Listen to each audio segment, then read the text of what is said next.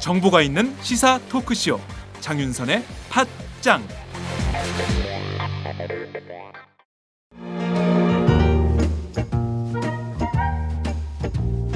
여러분은 지금 행복하신가요? 그렇다면 우리 사회도 행복할까요? 나는 그럭저럭 행복하다고 말할 수 있을 것 같은데 두 번째 질문에도 자신있게 네라고 말할 수 있을까요? 무엇이 나뿐만 아니라 우리까지 행복하게 만들까요? 우리도 행복할 수 있을까는 오연우 오마이뉴스 대표 기자가 행복지수 1위 국가 덴마크를 심층 취재해 그들이 행복한 이유를 분석한 책입니다. 오연우 기자가 들려주는 생생한 사례와 깊이 있는 통찰. 이 책은 모두가 행복한 세상을 만들기 위해 우리가 무엇을 해야 할지를 제시해 줍니다. 오마이북이 만든 책, 우리도 행복할 수 있을까?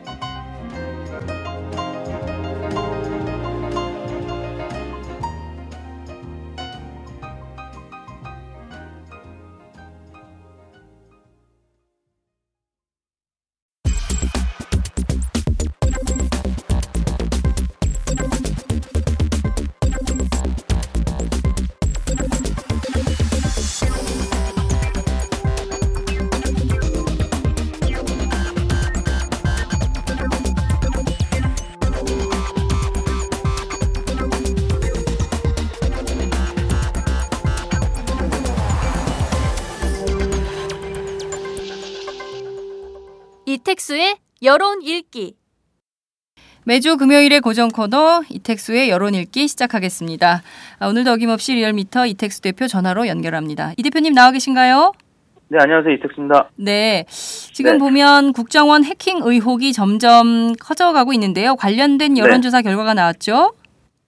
네, 그렇습니다. 아, 최근에 국가정보원이 해킹 프로그램을 구입해서 개인 휴대폰이나 컴퓨터에 있는 개인정보를 아, 빼내게 나갔다는 의혹이 네. 일고 있는 가운데 아, 국가정보원장은 해킹 프로그램 구입 사실은 시행했지만 국민을 상대로 사용한 적은 없다고 했었고 만약에 국민 대상으로 해킹을 했다면 어떠한 처벌도 받겠다고 이병호 원장이 얘기를 했었죠. 그렇습니다. 아, 그날 저희가 여론조사를 했는데 네. 국가정보원장 해명을 어느 정도 신뢰하냐고 물었습니다. 음, 58.2%가 아, 신뢰하지 못하겠다고 응답을 했고요. 아, 신뢰한다는 의견은 31.4%. 네. 대략 한 두 배가량의 불신 의견이 높게 나타났습니다. 네, 그러니까 어, 이- 이병호 국정원장은 네. 내국인 대상은 아니고 국- 음, 북한 정보원을 대상으로 한 것이다. 아, 네. 라고 내국인을 대상으로 한 사실에 대해서 극구 부인했지만 국민들의 여론조사 결과는 58.2% 그러니까 국민 10명 가운데 6명 정도는 이런 국정원의 입장을 믿을 수 없다. 이런 응답을 했다는 거죠. 네, 그렇습니다. 네. 자, 그러면 지역과 계층에선 좀 어떻게 분포가 되고 있습니까? 지역별로는 어, TK 지역, 뭐 PK 지역 이쪽 먼저 소개를 해드리면 네. 아, 신뢰한다는 의견은 어, 부산 경남 지역에서만 오차 범위 내인 음. 1.5%포인트 높은 어, 47.4 대 45.9. 신뢰 의견이 약간 높았고요. 나머지 지역은 어, TK 지역을 포함해서 네. 불신 의견이 대략 60% 안팎으로 높게 나타났습니다. 아. 아, 그리고 연령대별로는 60대 이상을 제외한 음. 2, 3, 4, 50대가 모두 아, 불신한다는 의견을 나타냈고요. 네. 어, 60대만 47.4대 35.5, 대략 12%포인트가량 신뢰한다는 의견이 높았습니다. 음. 그리고 아, 지정당별로는 역시 새누리당 지지층만 67.1%가 신뢰한다는 의견을 나타냈고 네. 나머지 예, 새정치연합 지지층은 93.3%가 신뢰할 수 없다. 10명 중에 9명 이상이 불신 의견을 나타냈고 정의당 지지층도 87.5%가 불신 의견 그리고 무당파층인 지정당이 없다는 응답자도 72.7%가 불신 의견을 나타내서 새누리당만 아, 신뢰하는 의견을 나타냈습니다. 그리고 아, 이념 성향별로는 역시 보수층만 아, 60%가 신뢰한다는 의견을 나타냈고 나머지 중도 진보층은 모두 아, 70 혹은 80% 이상 아, 높게 불신 의견이 나타났습니다. 네. 어, 사실상 지금 드러나는 정황들을 보면 국정원의 주장을 고지고대로 믿기엔 좀 어려운 측면들이 좀 있는 것 같기도 합니다. 왜냐하면 카카오톡 게임에 대한 사찰 의혹도 나왔고요. 그리고 또 네. 어, 무료 어플리케이션을 통한 대국민에 대한 전방위 사찰 의혹도 저희 오마이뉴스 어제 단독 보도로 밝혀졌기 때문에 어, 국정원의 말을 곧이곧대로 듣긴 좀 어려운 형편이다 이런 어, 네. 분석이 가능할 것 같습니다. 네. 자 김무성 새누리당 대표가 아, 1주년 기자회견을 하면서 여야 동시로 완전 국민 경선제 그러니까 open primary를 실시하자 이런 네. 제안을 했는데요. 관련한 여론조사 결과는 어떻게 나왔습니까? 네, 지난 월요일 날 김무성 대표가 아, 그런 기자회견을 했었고, 네. 아, 저희가 15일 날, 그 음. 다음 다음 날 여론조사를 했는데요. 네. 찬성 의견이 60.1%, 반대가 19.8%, 대략 아, 6대 2 정도로 찬성 의견이 높게 나타났습니다. 그러면 그 전반적으로 보면 지금 그 일단 여야가 동시에 완전 국민 경선제를 실시하는 것이 좋겠다라는 국민 네. 여론이 훨씬 높다 이렇게 봐야 되겠네요, 그죠? 네, 역시 10명 중 6명 가량이 네. 그렇게 나타났는데요. 네. 일단 그 여당 대표가 아, 제안했다는 점에서는 약간의 여야 지지층의 온도차는 있었습니다. 네. 새누리당 지지층에서는 76%가 찬성을 했고요. 음. 반면에 새정치연합 지지층은 찬성이 17%포인트가량 높긴 했는데 에, 47.5%만 찬성을 해서 네. 어, 새누리당 76.1%보다는 어, 한참 못 미치는 음. 그런 의견을 나타냈고 무당층도 50대 23 정도로 찬성 의견이 두 배 이상 높긴 했는데 역시 네. 새누리당 지지층보다는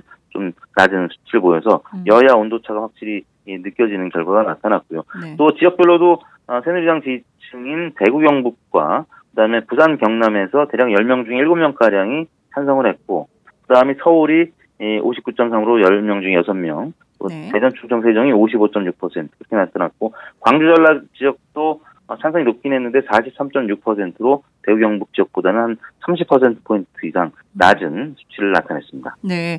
자, 그런데 새정치민주연합의 경우에는 과거 전신인 민주당 시절에 국민 참여 네. 경선을 하지 않았습니까? 노무현 전 대통령 때부터 그러니까 2002년 대선 때부터 국민 참여 경선을 일부 도입해서 실시해 왔고 물론 이제 폐단도 있곤 있긴 했습니다만 네.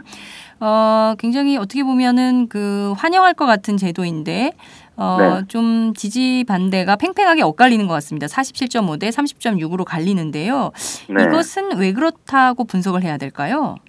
김무성 대표가 제안했기 때문에 아, 예, 그 부분에 대해서는 좀 부정적인 음. 여론이 예, 다른 정당 지지층에 비해서는 높게 나타난 것 같고요. 네. 일단 이번 김무성 대표 기자회견의 방점은 두 정당이 동시에 실시하자는 거죠. 그래서 네네. 어, 역선택이 있을 수 없게끔 네. 그런 장치를 마련하자는 것인데 실제 정치권에서 어, 현실 가능성이 있느냐 여러 가지 회의론적인 시각도 있는데 일단 김무성 대표 새누리당이 치고 나가고 있는 마당에 완전 국민 경선제를 또 그 새정치연합의 이제 이 부분을 담당하고 있는 원혜영 또 위원장이 과연 이걸 또 거부할 수 있겠느냐 음. 어, 여의도 정가에서 알려진 바로는 아무튼 어, 양당 지도부에서는 어느 정도 open primary에 대한 필요성은 인정을 하고 있는데 네. 이게 새정치연합 같은 경우는 지금 여러 가지 혁신안들이 나오고 있는 과정에서 또 공천이 굉장히 중요한 부분인데 글쎄요 이 부분이 여야 합의에 의해서 동시에 에, 치러질 수 있을지는 음. 아, 가능성 한 반반 정도밖에 안 되는 것 같아서 아직은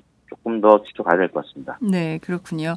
어쨌든 이 제도가 안착될 수 있을지 국회 안에서 어떤 논의가 진행될지 좀 지켜보도록 하겠습니다. 아, 유승민 전 원내대표 대선 지지 1위까지 올라간 적이 있었는데요. 여권 안에서요. 어떻게 나오는지 네. 좀 궁금한데요. 여야 대선 주자 지지도 조사가 좀 됐죠. 그렇습니다. 이제 여권 내선 1위를 했었는데 네. 네, 새누리당 어, 핵심 어, 지도부나 아니면 청와대에서는 사실 뭐 그렇게 반가운 소식은 아니었었죠. 왜냐하면 유승민 예, 전 원내대표의 지지율이 주로 야당 지지층으로부터 지지를 갖고 있는 것이기 때문에 그러니까요. 예, 그다시 본전 본선에서는 경쟁력이 없을 것이다. 그래서 여야 아, 전체로 물어봤을 때의 지지율이 더 중요하다라고 어, 했었죠. 그래서 저희가 아, 지난 월요일과 화요일 날 이틀 동안 아, 원히트 의뢰로 조사를 했는데 네. 예, 여기서 보니까 유승민 전 원내대표가 아, 여야 전체 4위로 나타났습니다. 음. 9%를 기록했고요. 오. 1위는 김무성 대표 23.5%, 박원순 어, 서울시장이 21.8%로 오차 범위 내에서 1, 2위를 다퉜고 문재인 대표가 17.6%로 3위였고 유승민 어, 전 원내대표가 9%로 그래도 생각보다는 어, 안철수 전 대표보다 소폭 높은 어, 4위로 어, 지지율이 예, 낮지 않았었습니다. 네. 그리고 어, 오세훈 전 시장이 4.5%로 6위였는데 그보다도 두 계단 높은 음. 순이었었고 가장 피해를 본 분은 김문수 전 지- 지사입니다. 3.0%로 7위를 아. 기록했는데 네네. 유승민 전 원내대표가 들어가니까 김문수 전 지사가 같은 TK 지역 정치인인데다가 네. 또 여당 내에서는 좀 진보 성향을 갖고 있는 음. 그런 칼날을 갖고 있기 때문에 김문수 전 지사의 지지율이 가장 많이 피해를 본 것으로 나타났습니다. 그렇군요. 유승민 전 원내대표의 지지 층을 좀 분석해 보면 정치 성향별로는 좀 어떤 분포를 보이고 있나요?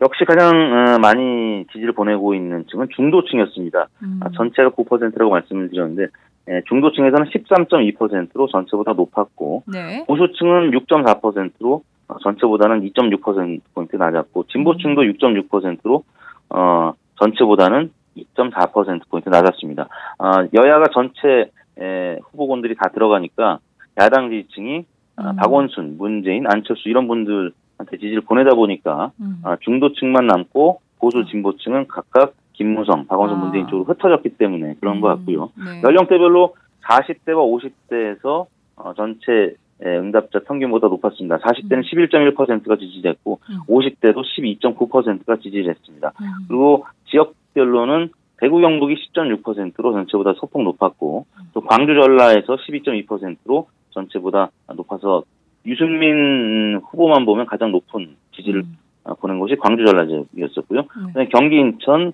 서울도 전체보다 소폭 높은 수치를 음. 어, 기록했습니다. 네, 그렇군요. 그러니까 어떻게 보면 이번 그 유승민 사태를 통해서 유승민 원내대표 전 원내대표가 얻은 것은 아, 본인의 지지표가 어디에 좀 밀집되어 있는지를 확인하는 계기가 네. 됐다고 볼 수도 있을 것 같은데요. 그리고 따지고 보면 4, 50대 그리고 중도 어 그리고 네. 어, 수도권 이런 데서 어, 자신의 지지가 몰려 있다. 이걸 좀 유지하기 위한 전략적 포인트를 좀 유승민 대표가 세워야겠다 이런 생각도 좀 드네요. 그죠? 네, 근데 쉽지는 않습니다. 이제 잠시 음. 후에 네. 에, 어제 에, 저희가 조사한 일간 조사에서도 유승민 전 원내대표가 이번 주부터 포함이 돼서 정례 조사에 에, 포함이 된 결과를 좀 이따 소개해드릴 텐데 네. 지금 이거보다는 약간 소폭 빠진 양상을 나타냈거든요. 음. 왜냐면 언론 보도량 자체가 점점 줄어들 수밖에 없고 어, 일단 원유철 전 아, 원유철 대표가 새로 추대가 네. 되면서 새 지도부가 들어섰기 때문에 음. 에, 기사량 자체가 아, 원유철, 김정은 뭐 이분들하고는 사실 비교가 안 되겠죠. 그러다 네네. 보면 점차 특정 지지율은 빠질 수밖에 없는 아. 그런 양상이라서 말씀하신 대로 이걸 계속 유지하거나 아니면 더 올리려면 많은 고민이 필요할 것 같습니다. 네, 그렇겠네요. 자, 대통령 국정 수행 지지도 볼까요? 지금 국정원 사태 때문에 난린데 대통령의 지지율이 어떻게 유지되고 있는지 좀 궁금합니다. 네, 박근혜 대통령 지지율이 이번 주에는 좀 약세로 출발을 했습니다. 지난주에 34.6%의 지지를 기록했는데 네. 월요일 날은 33.1%로 지난주보다 약간 좀 떨어진 채 시작을 했었고요.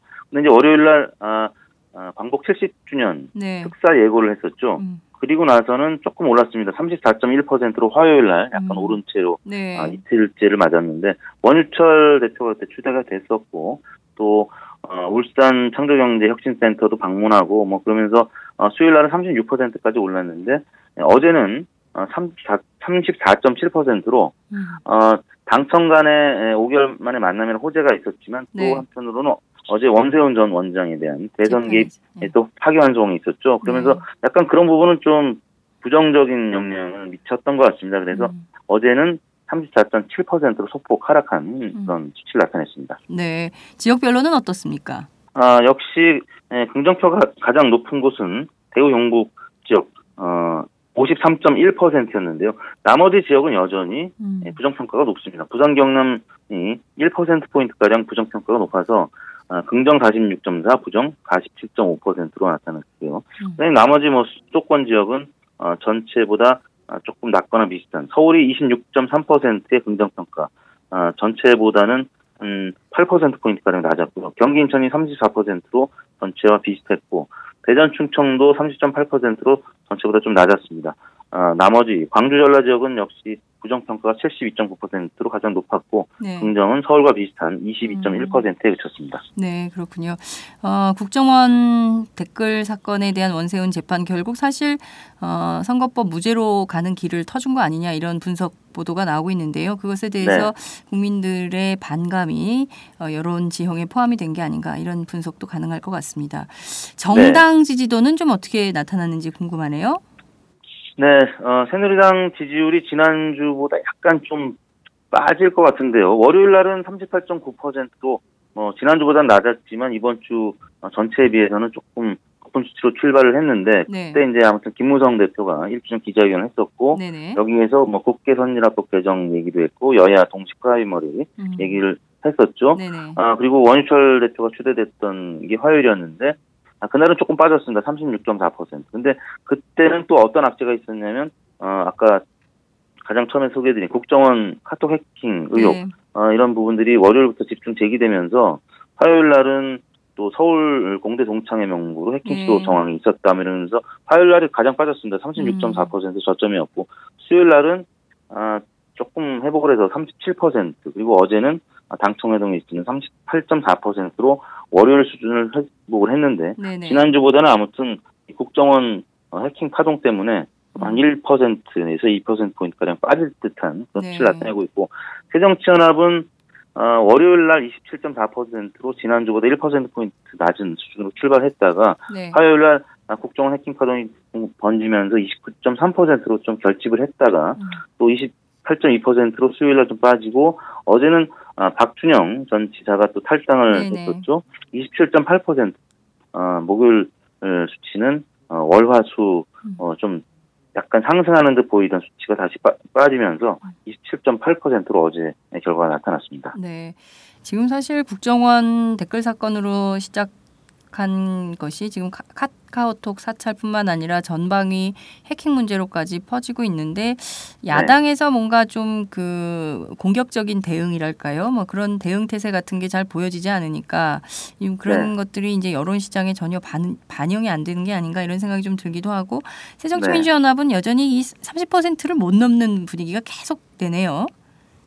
그렇습니다. 어, 조금 전 발표된 갤럽 조사에서도 한 1%포인트가량 이번 음. 주에 오히려 빠졌는데, 네. 어, 당내에서 좀 화력을 집중을 해야 되는데, 어, 지난주에는 당원들이 탈당하고, 이번에는 또 전 지사가 탈당을 네. 했는데, 에, 박준영 전 지사가 아무튼, 아, DJ의 에, 핵심 멤버였었고, 음. 또 지사도 뭐 3선이나 있었던 그런 네. 중진급이라는 점에서는 현역은 아닙니다만 좀 음. 여파가 있었던 것 같고요. 네. 또 오늘 동아일보가 어, 그 당내 호남 의원들 25명을 대상으로 조사한 거 보면은 어, 25명 가운데 17명이 신당이 생길 것이다라는 네. 의견을 나타냈기 때문에 뭐 이 분열은 어쩔 수 없는 상황이다라고 음. 어, 지금 의원들도 생각을 하고 있고 음. 국민들도 그렇게 생각을 하고 있는 것 같습니다. 음. 다만 아, 25명 어, 의원들 가운데 합류를 하겠다는 아, 합류 검토 의견은 한 명밖에 안 나타났습니다. 그래서 네. 아직은 현역 아, 의원 혹은 음. 현역 지사들의 예, 탈당 움직임이 없기 음. 때문에 그래도 20% 후반 네. 어, 지지율을 지금 기록을 하고 있는데 음.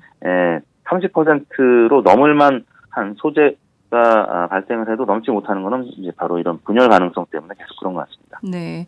뭐 그 조선일보가 안철수 또 김한길 두 대표의 탈당 가능성에 대한 기사를 뭐 정대철 고문 발로 썼는데 그에 대해서는 좀 사실이 아닌 걸로 어, 네. 입장이 나온 것 같습니다. 그러나 말씀하신 대로 지금 새정치민주연합 안에서의 탈당 흐름 그리고 또 신당 창당 문제는 여전히 좀 계속되는 문제가 아닌가 이런 생각이 좀 들기도 네. 하네요. 지켜보도록 하죠. 네. 자, 여야 차기 대선 주자들의 지지도가 좀 어떻게 되는지 주간 통계를 좀 볼까요? 네, 김무성 대표가 이번 주 강세를 나타내고 있습니다. 음. 지난주에 20, 21.3%였는데 어제 기준하면 23.3%로 2%포인트 가량 올랐습니다. 네. 아, 오늘 조금 전 갤럽에서 발표한 여야 대표의 예, 긍부정 평가, 대통령 국정 수- 수행 지지도와 같은 방법으로 조사한 건데 네. 긍정 평가가 김무성 대표가 41%, 부정 평가가 37%로 어, 4% 포인트 가량 긍정 평가가 높았습니다. 음. 박근혜 대통령 지지율보다 높은 41%를 기록했다는 점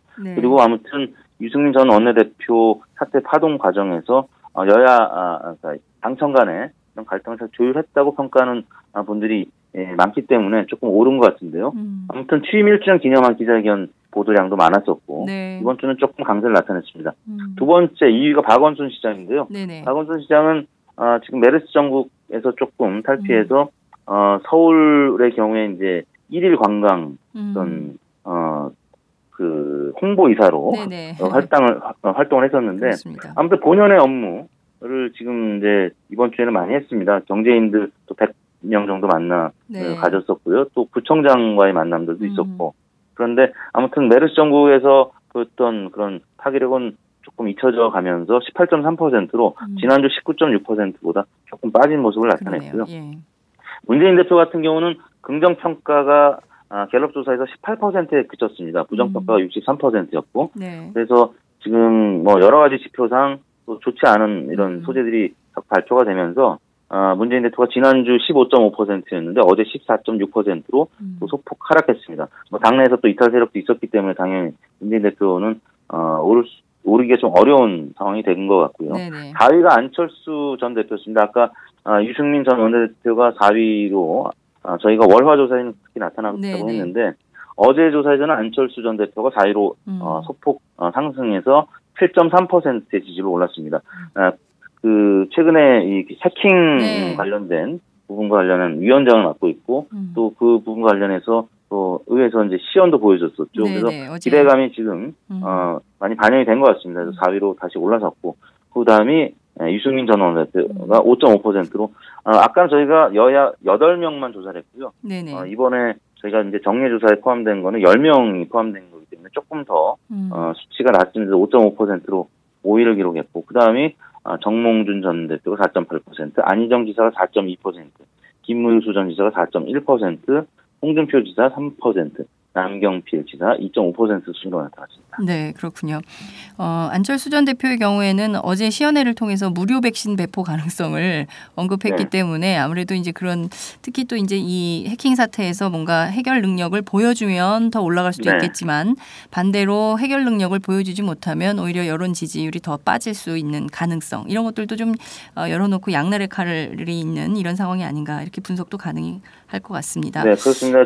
뭐 언론에서 밝혀지는 여러 가지 국정원 그 해킹 의혹에 에 대한 그런 여러 가지 정황들 혹은 물증들을 안철수 위원장이 예, 주도적으로 어, 자료를 또 제보를 받고 그걸 또 밝혀낸다면 어, 지지율이 좀 오를 것 같고요. 네. 현재 수준에서 어, 그 백신 배포하고 아, 아, 원인을 계속 그냥 파악하는 정도로만 된다면 네. 지지율이 뭐 그닥 많이 오르지 않을 가능성도 있는데 아무튼 많은 국민들은 지금 현재 초반에 이 안철수 위원장한테 기대를 하고 있는 것 같습니다. 네. 뭐 여의도 정가에서 들리는 소문에 따르면 안철수 전 대표가 이번 일을 위원장을 맡으면서 본인의 능력을 보여주겠노라고 굉장히 속도감 있게 일을 진행하겠다라는 입장을 밝혔기 때문에 예, 네. 이번 주말 사이에 어떤 일이 있을지 저희가 함께 네. 지켜보도록 하지요. 오늘 말씀 정말 잘 들었습니다. 감사합니다. 네, 감사합니다. 네, 지금까지 리얼미터 이택수 대표와 함께했습니다.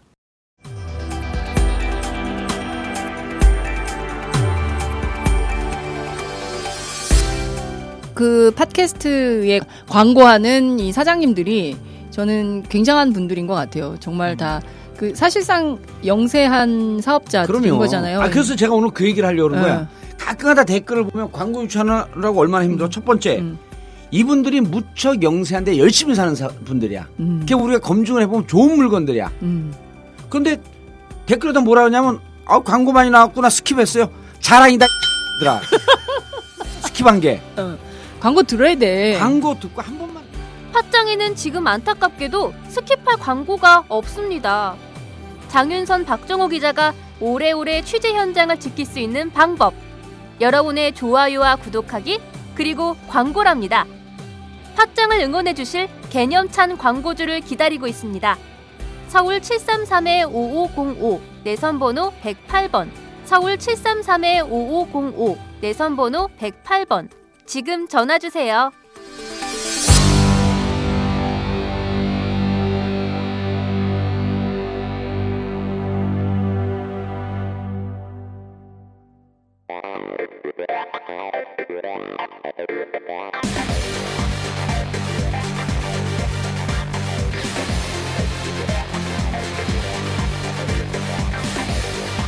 정보가 있는 시사 토크쇼 장윤선의 팟짱